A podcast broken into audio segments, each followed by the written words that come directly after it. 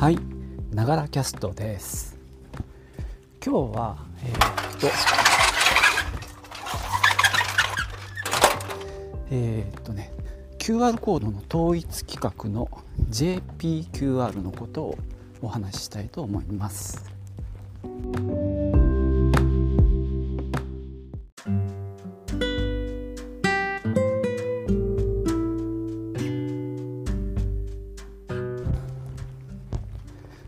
はい、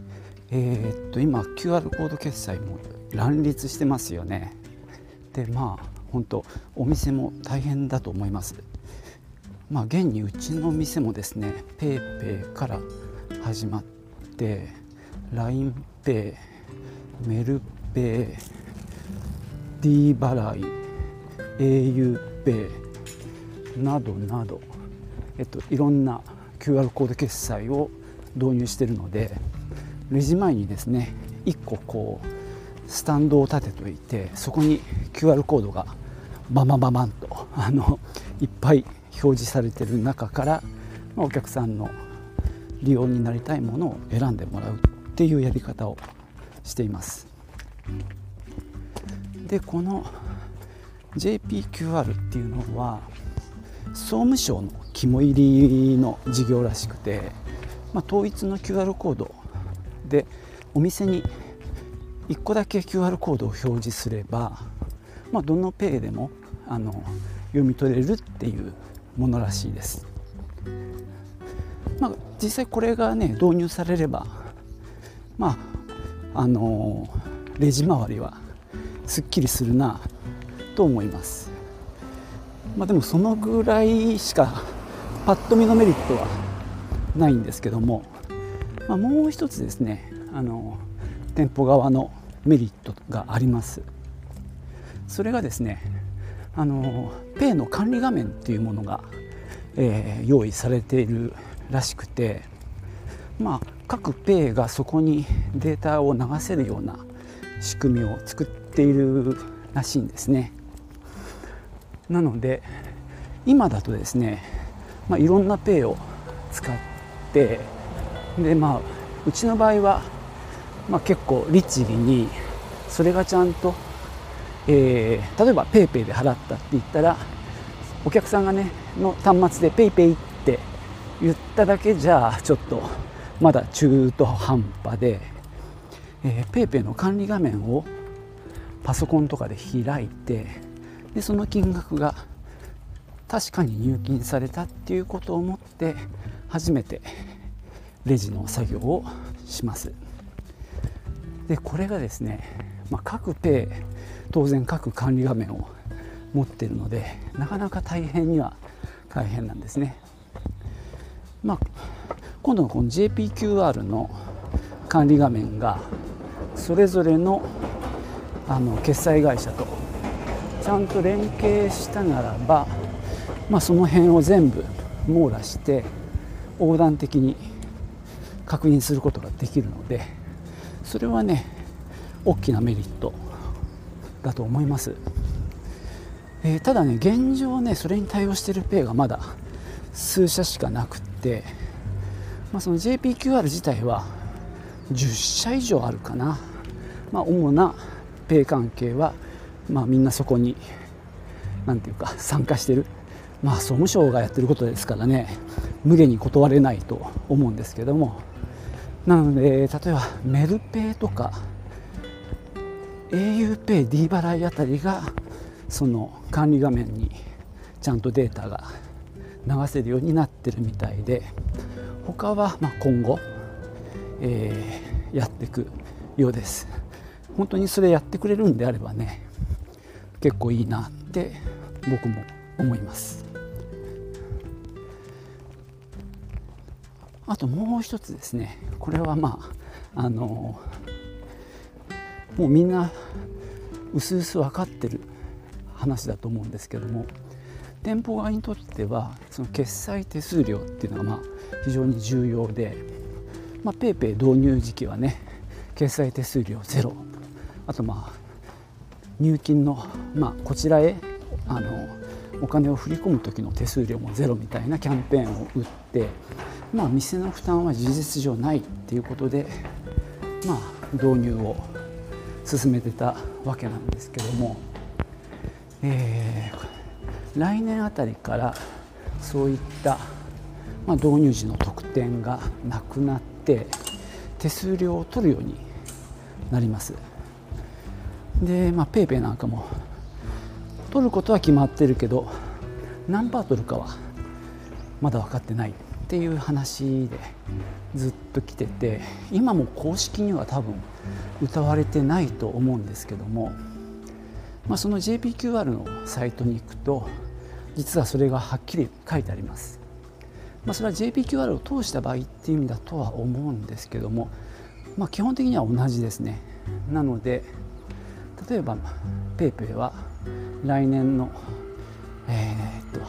秋かな、えー、っと3.24%。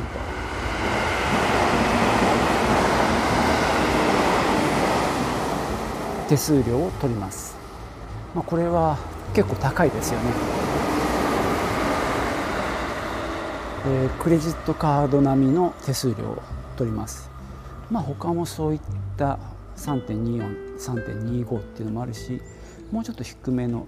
2%切ってるようなところもありますけども、まあ、各社それぞれ手数料を取るようになるっていう流れで結局まああのクレジットカードと同じなんですけども、まあ、負担するのはその店側がそれを全部引っかぶるっていう形になりますね。なのでポイント還元とかの原資を結局そのパーセント手数料の中で稼いでるだけじゃんってまあ僕らは思うんですよ。ねクレジットで買うとポイントつくのっていう、まあ、お客さんの声はあるわけですけどもその中のかなりの部分は店がそれは負担してるってことですねなんか皮肉な話なんですけどもまあ当たり前なのかなこういう考え方って。とはいええー、っと昨日のポッドキャストでも話したんですけども、まあ、キャッシュレス化の、まあ、流れは止まらないと思います。まあ、昨日話さなかった中でですねあの美咲さんの本で面白かったのももう一つそのキャッシュカードもコンタクトレス NFC のあのカードがこれから増えていくだろうという、まあ、これもね便利だから当然なんですけども、まあ、今だとねその読み取り機に差し込んで暗証番号を打ってっていう手間がかかるんですけども、まあ、その NFC であればまああれですねお財布携帯なんかと一緒でかざすと読み取れるので、まあ、非常にスムースになりますんでね、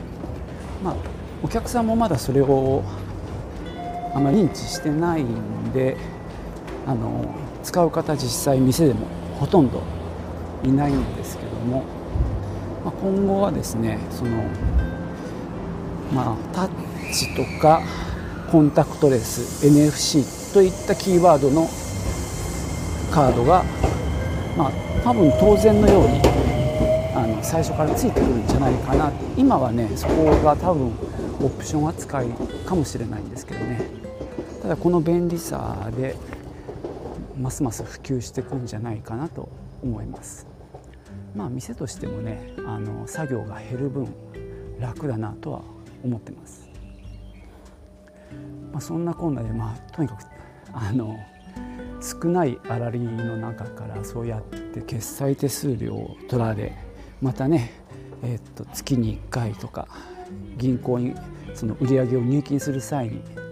決済手数料を引かれその上でまたねその入金手数料なんかもね取られたりすることもあるんでねなんていうかまあ店にとっては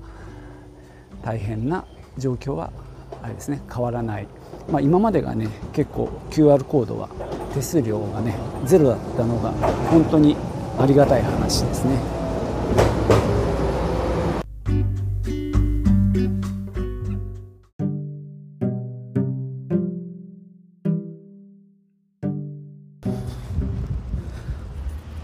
この JPQR ですけどもえー、とねいいことはいいことが一つあってですねその申請に申請や維持にお金がかからないそういうことです。なのでとりあえず、まあ、うちも、えー、申請してみました。まあね1ヶ月ぐらい前に1回調べてどうしようかなって一応やるかみたいな話で放置してたんですけどもまあ、えー、そろそろやるかということで、えー、申請ページから申請しました。まあそんなに難しいものではないんですけども法人の場合だと履歴事項全部証明書がいるとか、まあ、個人事業主だとまた別の書類がいるようなんですけどもそういった書類あるいはま法人なら法人番号、まあ、あと年商とかも入れたかな、ま、そういったことを記入すれば申請は割と簡単にできますのでまあこれがどう転ぶかっていうのは実はよくわからないんですけども、えー、まあ、僕の中ではそのマイナポイントに絡めて JPQR のことも宣伝するんじゃないかなと思ってたんですが今のところまだですねマイナポイントの CM は始まりましたよね、え、舘ひろしさんだっけ？あの人たちがマイナポイントの宣伝テレビ CM やってたりとかあとまあ僕が普段行くスーパーでも、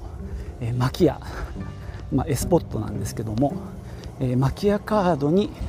あのチャージでポイントがつくっていう告知も始めてましたね。まあ、実はあのキャッシュレスの消費者還元事業と違ってこういうチャージ型の、えー、っとプリペイドカードなんかでもこのマイナポイント使えるらしいんですね。なので全てそのキャッシュレスあ、まあ、キャッシュレスはキャッシュレスなんだけど QR コード、まあ、慣れないペイ関係 PayPay 使うとかっていう話ではなくて、まあ、イオンカードもね確かやってるイオンもやってるって話だったので、まあ、普段使われている、まあ、カードとかクレジット電子マネーあとはプリペイドカードなんかもあの使える可能性がありますのでまああの消費者の立場としては使いやすいものと紐付けるのがいいのかなとは思います。まあ、その分ね店としてはあの極端な話ねその他のプリペイドカード持ってこられても困るんであのそこは逆に広く薄くになってるのかな。今まではね QR コードに対応すれば、まあ、あとクレジットカード電子マネーに主要主要なブランドに対応すればねかなりあのカバーできたんですが、まあ、今回はもっと広い感じですね。なのでまあちょっと、えー、対応できないものも相対的に多くなるっていう意味では若干残念なんですけども、まあ、いずれにしても10月からかな、えー、っとそこの利用が増えてくる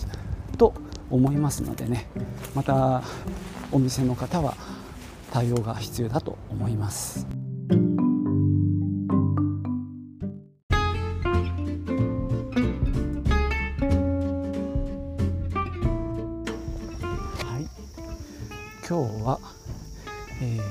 QR コードの統一企画総務省が進めている JPQR というねあの企画のお話をしました。ちょっと後半ですね、えー、マイナポイントの話にちょっとなだれちゃったんですがご容赦ください、まあ、この JPQR を使うことで、まあ、店頭はすっきりすると思います、まあ、今ね話したように、まあ、今6種類ぐらいの QR コードをうちは用意してるので、まあ、その辺はシンプルになりますね。それからまあ管理画面、ね、専用の管理画面で各種ペイの状況が確認できるらしいんで、まあ、そこもちょっと期待できます。ただリアルタイムかどうかうんここはちょっと怪しいかな。なんかこの間聞いた時は、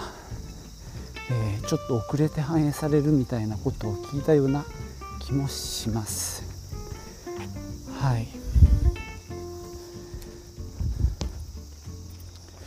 あとまあ問題点というか気になるのは、